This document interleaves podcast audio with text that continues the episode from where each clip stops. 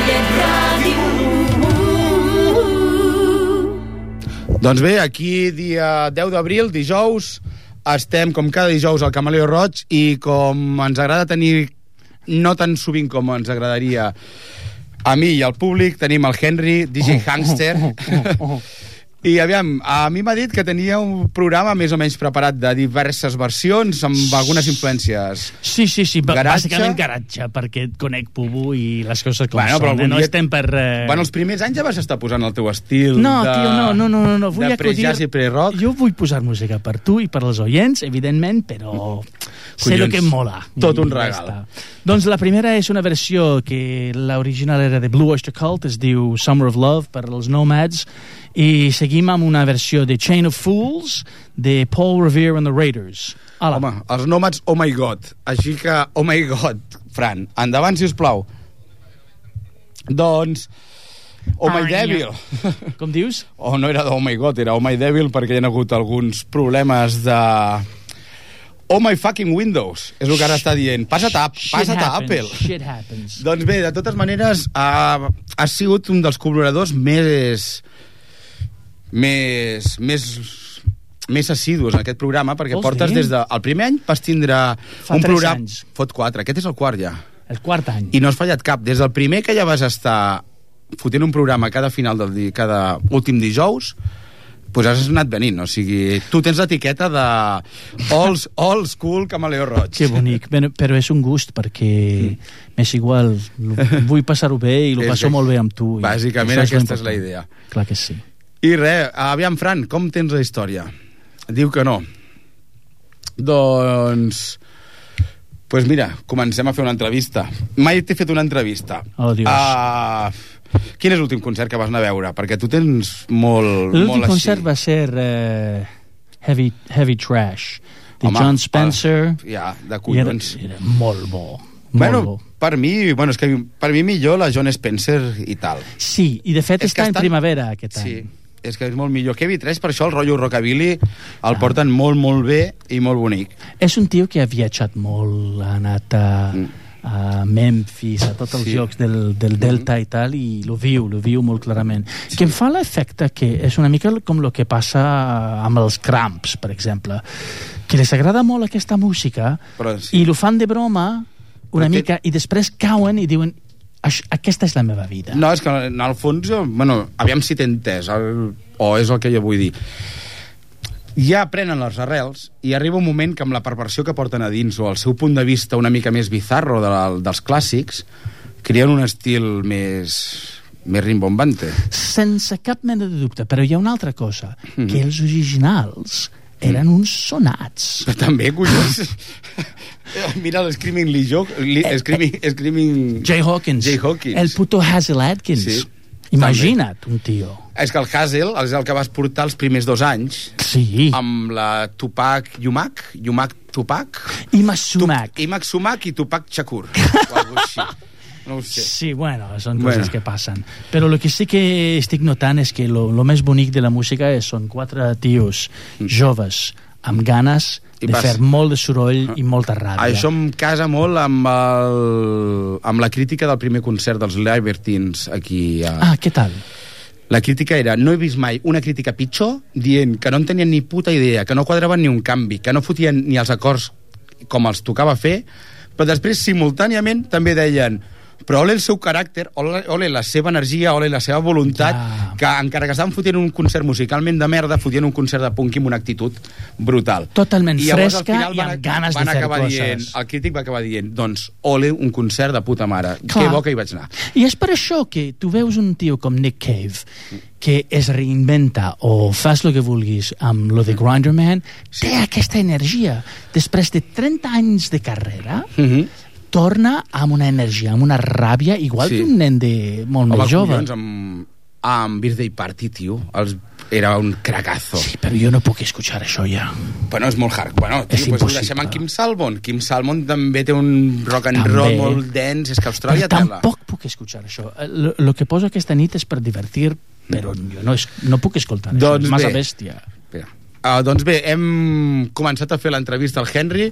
L'any que ve serà la segona part, perquè el que, esteu, el que vosaltres voleu és música, hem solucionat el problema tècnic, i ara bé, el primer de tot, els Nomads fent la versió de The Oyster Band, i després no ho he sentit molt bé que, que venia. És igual. Molt Tira bé. milles. Endavant, Fran, sisplau.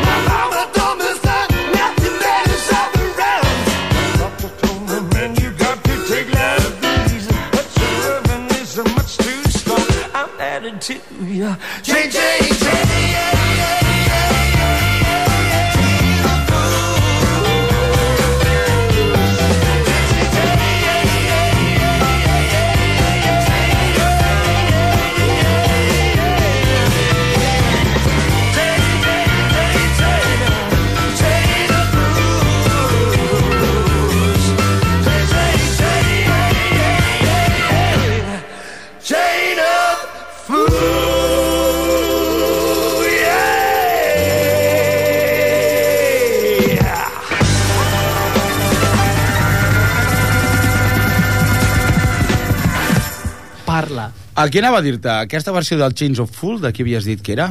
Paul Revere and the Raiders anaven vestits de soldats de la Revolució Americana. Collons. De Sus World Race Again. No, van tenir O què? molt d'èxit, eh? Molt sí, no m'estranya. Hi havia tot de cucurutxos a l'escenari quan feien un directe, no? Sí, sí, sí, anaven d'aquest I en pal. comptes de eh? focs No, artificials... Sí. Ara, ara tocan a Las Vegas, como todos los dinosaurios. ja està. Serio. Pues Molt bé. bé. Uh, perdona, segueix, que és el teu programa. Bueno, no, moltes gràcies. Mira, el següent que passem és una que la original fue de los Coasters, eh, està escrit per un parell de tios que es diuen Lieber and Stoller, que ha fet moltes cançons per Elvis. I es diu I'm a hog for you, baby. I després hi ha una versió d'una de les cançons preferits del nostre camaleó roig, el Bubu, que es diu The Bird, Hombre. i és una versió que no sé si coneixes perquè deus de conèixer un fotiment de versions i No sé, és que sempre em poso a saltar quan les escolto i després se m'oblida. Ja, ja, ja, típic. doncs passem amb les següents dos. De qui? No, de qui era, perdona? The Flames, no Ah, de coneixo Flames. ni la Això seva és més mare. vuitantero, no? Eh, Aquesta crec gent- que abans, eh? Crec que és 60. rotllo 60, sí. sí. Bueno, uh, és un... El, el, el telèfon de directe és 93 594 21 64 Operators qui, by. qui demostri qui dels dos té raó, que segurament m'equivoco jo, té aquest programa gravat en CD i està en pendrive. O no. Endavant, Fran, si us plau.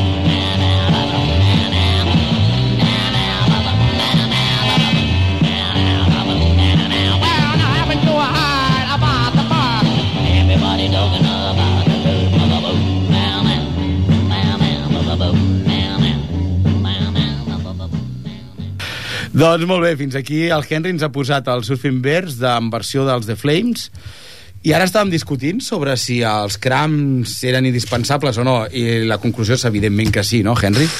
Han fet una gran labor, és gràcies a ells que, que coneixem tanta música d'aquest estil on la víscera predominava altres coses. La suor, la saliva i... Sí, sí. I vés tu a saber què més. I, I res de res, xarxes socials. i Exacte. tes. MySpace i leches. Bé, espera un moment que paro per presentar que l'Ester està, estàs tu, està el Juja des Hola, de bona nit. Està el Dani d'Alexander Purbois, que ja el aneu, ja l'aneu estar sentint abans de que s'acabés el 2010, i està el Rafa, No! Hòstia, Rubén! el Rubén, El meu Rubén. guardaespatlla. està el Rubén també. Moltes Llámame como tots. quieras. Moltes gràcies a tots per venir i ja està, una vegada ben parat això recomano el concert de Ix aquest divendres aquí al Teatre Auditori de, Sar de Ripollet i Henry, què tens preparat per ara? Doncs jo tinc preparat eh, potser que pega molt bé espero que li agrada al Dani perquè es veu un rockero de la hòstia. Eh, tres versions una que s'ha conegut predominament per Elvis que es diu Good Rockin' Tonight està cantat per un tio que es diu Winoni Harris que segurament coneixes. I luego una altra que lo conec la seva mare amb una versió totalment brutal de Jailhouse Rock. I després un tercer tio que es diu Buddy Love El col·lega de l'amor. Que sexy. Ah, que sí, ah, que sí. Que fa una versió de Heartbreak Hotel i totalment tirat de la moto i espero que us agrada molt. Sembla que aquell hotel trencaven altres coses. Però de totes maneres, Fran, endavant. sisplau.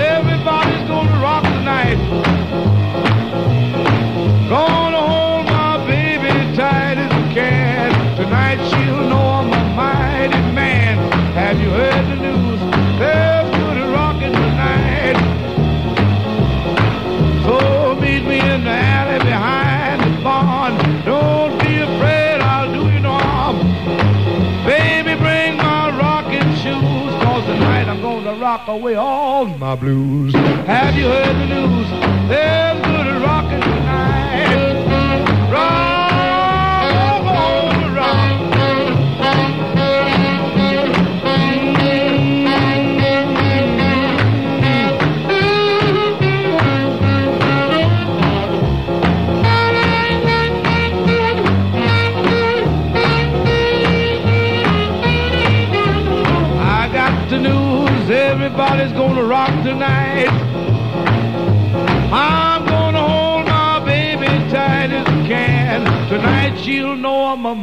mighty man. I got the news. Everybody's rocking tonight. Well, Elder Brown, Deacon Jones, they've even left their happy home. They'll be there just you wait and see. A jumping and a stomping at the Jubilee. Hey, man, that's good rocking tonight. Sweet Lorraine, Sioux City Sue. Georgia Brown, Caledonia too. They'll be there, jumping like mad. Hey, sister, ain't you glad? We got the news. There's good rockin' tonight. Hoy, hoy.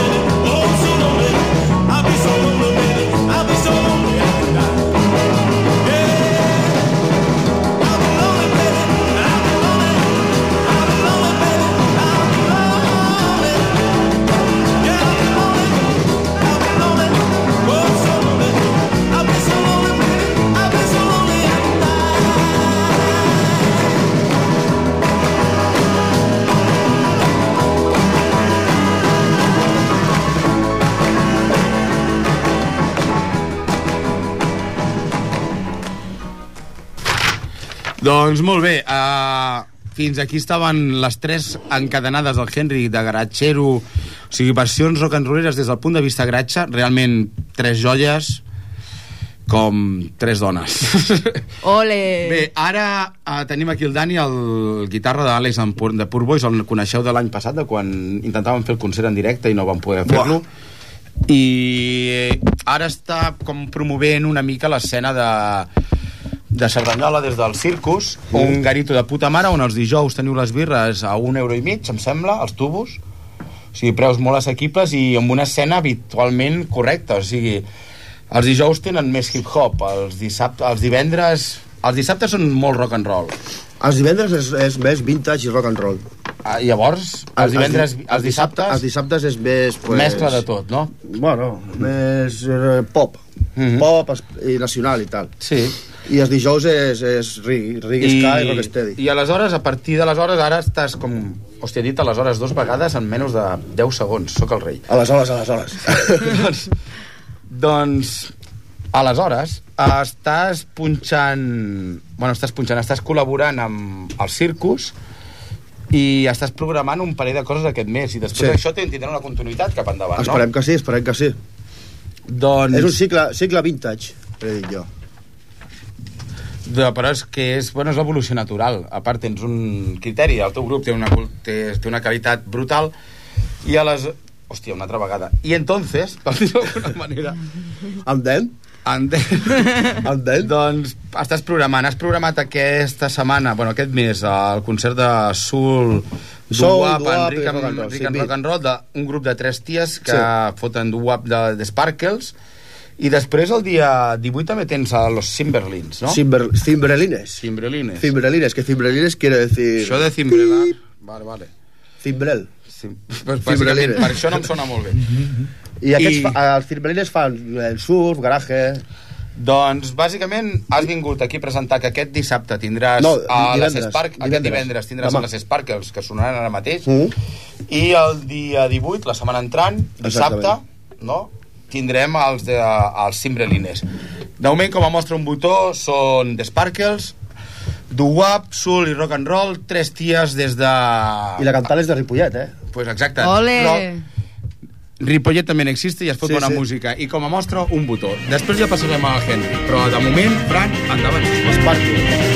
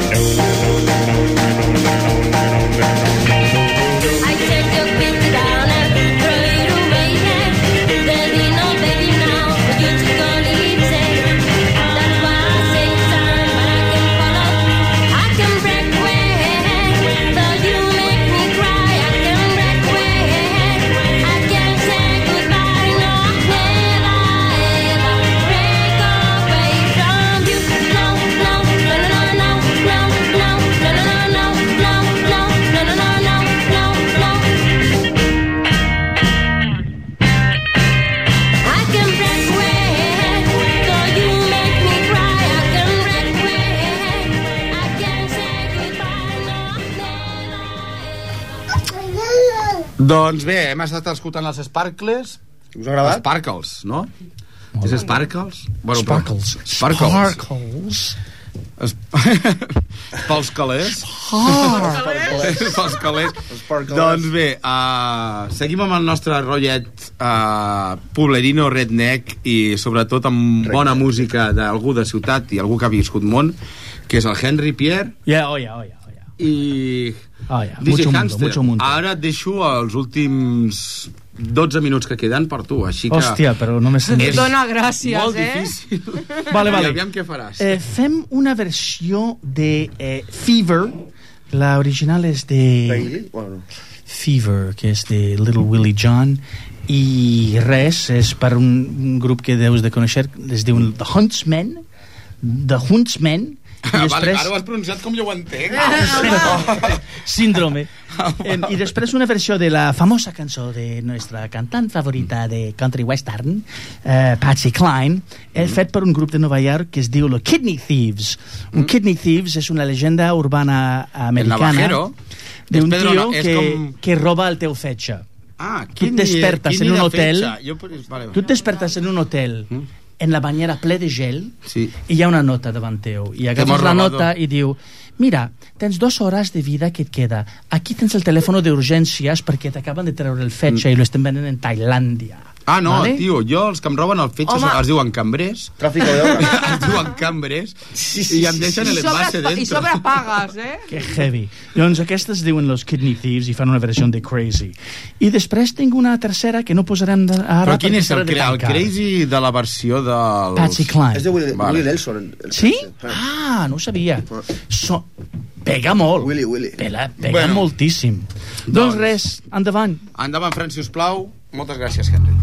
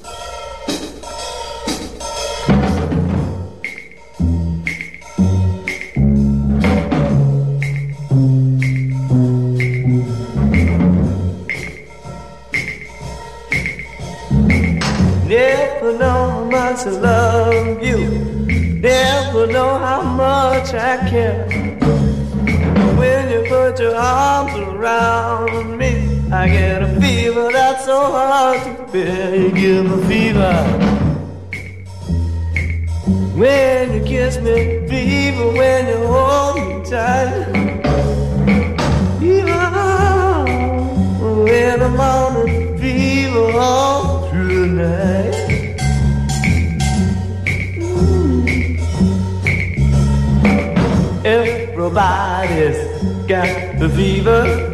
It's a thing that you all know. Fever is a, such a new thing. Fever started long ago.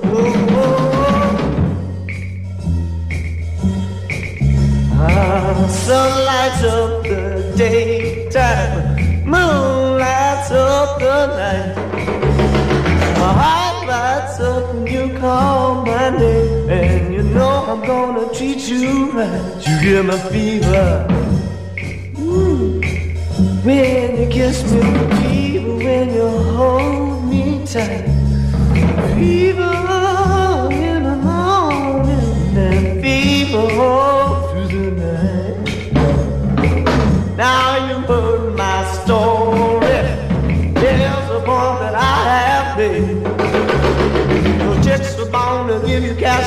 fever. Be it Fahrenheit or centigrade. They give you fever.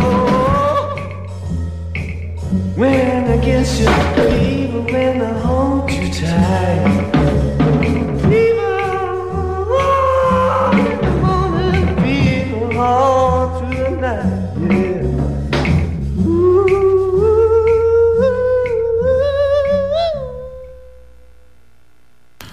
Doncs molt bé, fins aquí el Fever de la versió aquesta que m'has dit. De fet, és una de les poques versions del Fever que he sentit cantades per un home. Sempre, Sí, sí. no sé per què, sempre he associat... Peggy Lee... Sí, sempre he associat més el Fever a una veu femenina, Uh -huh. però bueno, tampoc no... ni millor ni pitjor, jo què sé.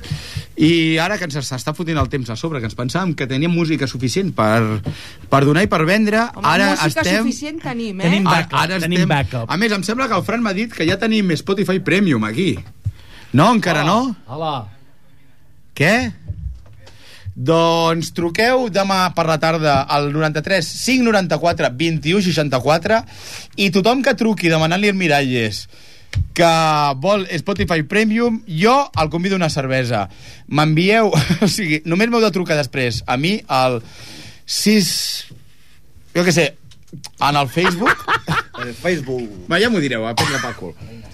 Henry, què tens preparat per ara? Doncs tinc una versió de I Heard It Through the Grapevine, que és un grup anglès dels anys 80, tres ties que es deien Los Slits, que de fet eh, fa un parell de mesos va morir la cantant, però eh, la influència ha sigut molt important. És una versió, eh, no sé si ho coneixeu, però eh, mola. I després, doncs, jo Després ja... ja posaré alguna de música, que demà toquen els Ix aquí a Ripollet. Posaré una cançó dels Ix per tancar, perquè ja tindrem el timing fet, i només per acabar, de, el que demà sonarà aquí a l'Auditori de Ripollet, Està al bé. teatre, són els Jo la tengo en català. Sí. A mi m'agradaria que fossin els no sé què, sense comparacions, però és que Ja. avui en dia no, hi ha, no és impossible crear impossible. sense que ens existeixin, existeixin comparacions. Així doncs, després de tu posarem alguna cosa d'Ix, que són Ja. els que tocaran aquest divendres aquí a l'auditori, només són 15 euros, i em sap greu dir-ho, no hi aneu. O sigui, fot 15 dies tocaven a l'Apolo per 10 i fot un mes i mig tocaven al Crossroads de Terrassa per 6. Així que la pasta és la pasta. El que vam dir l'altre dia, em sap molt Ripollet és greu car. i ja triga, ja, si no aneu demà ja trobareu un altre dia per anar-los a veure però de totes maneres són molt bons Ja. així que et prendré els últims minuts per Ix i pues, que soni el teu després ens acomiadem, sona Ix i ens anem a fotre unes birres Vinga, va. Hola.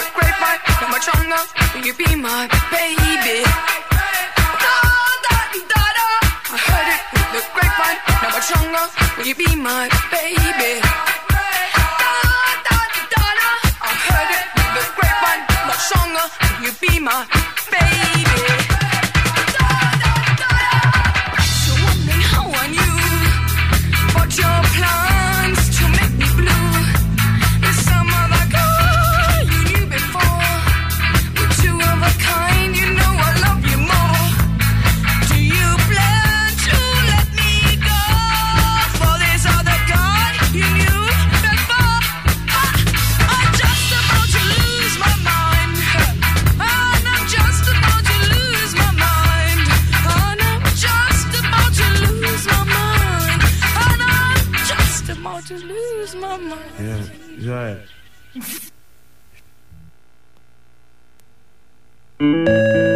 Som sols, estem sols. Som cendra, som pols. Som fades, som foc.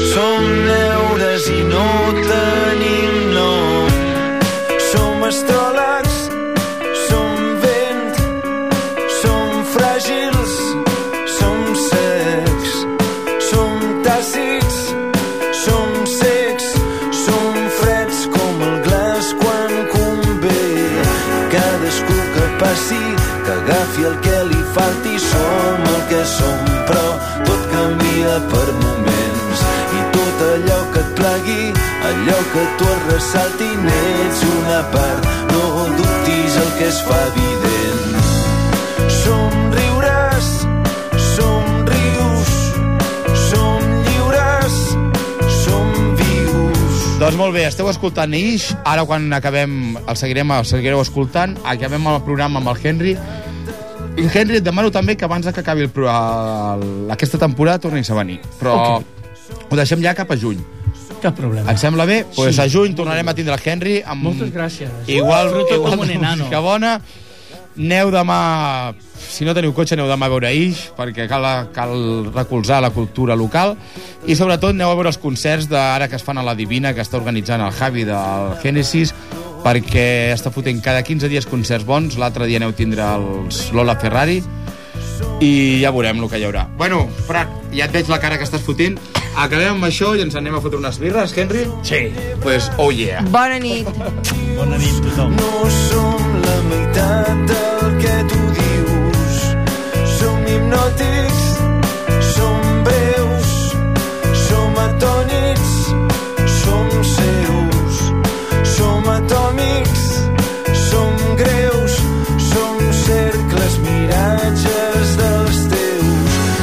Cadascú que passi, que agafi el que li falti, som el que som, però tot canvia per moments. I tot allò que et plagui, allò que tu et ressalti, n'ets una part, no dubtis el que es fa evident. I és tan bo desfer tot el que ja hem après quan som part,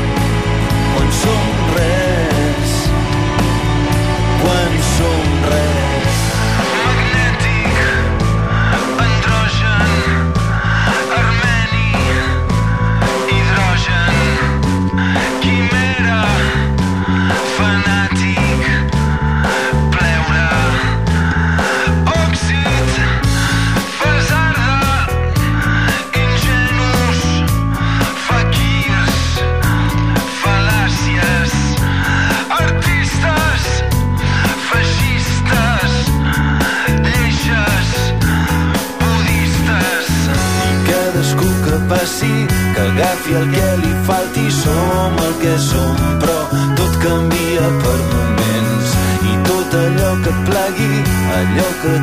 tu et ressalti, n'ets una part, no dubtis el que es fa evident.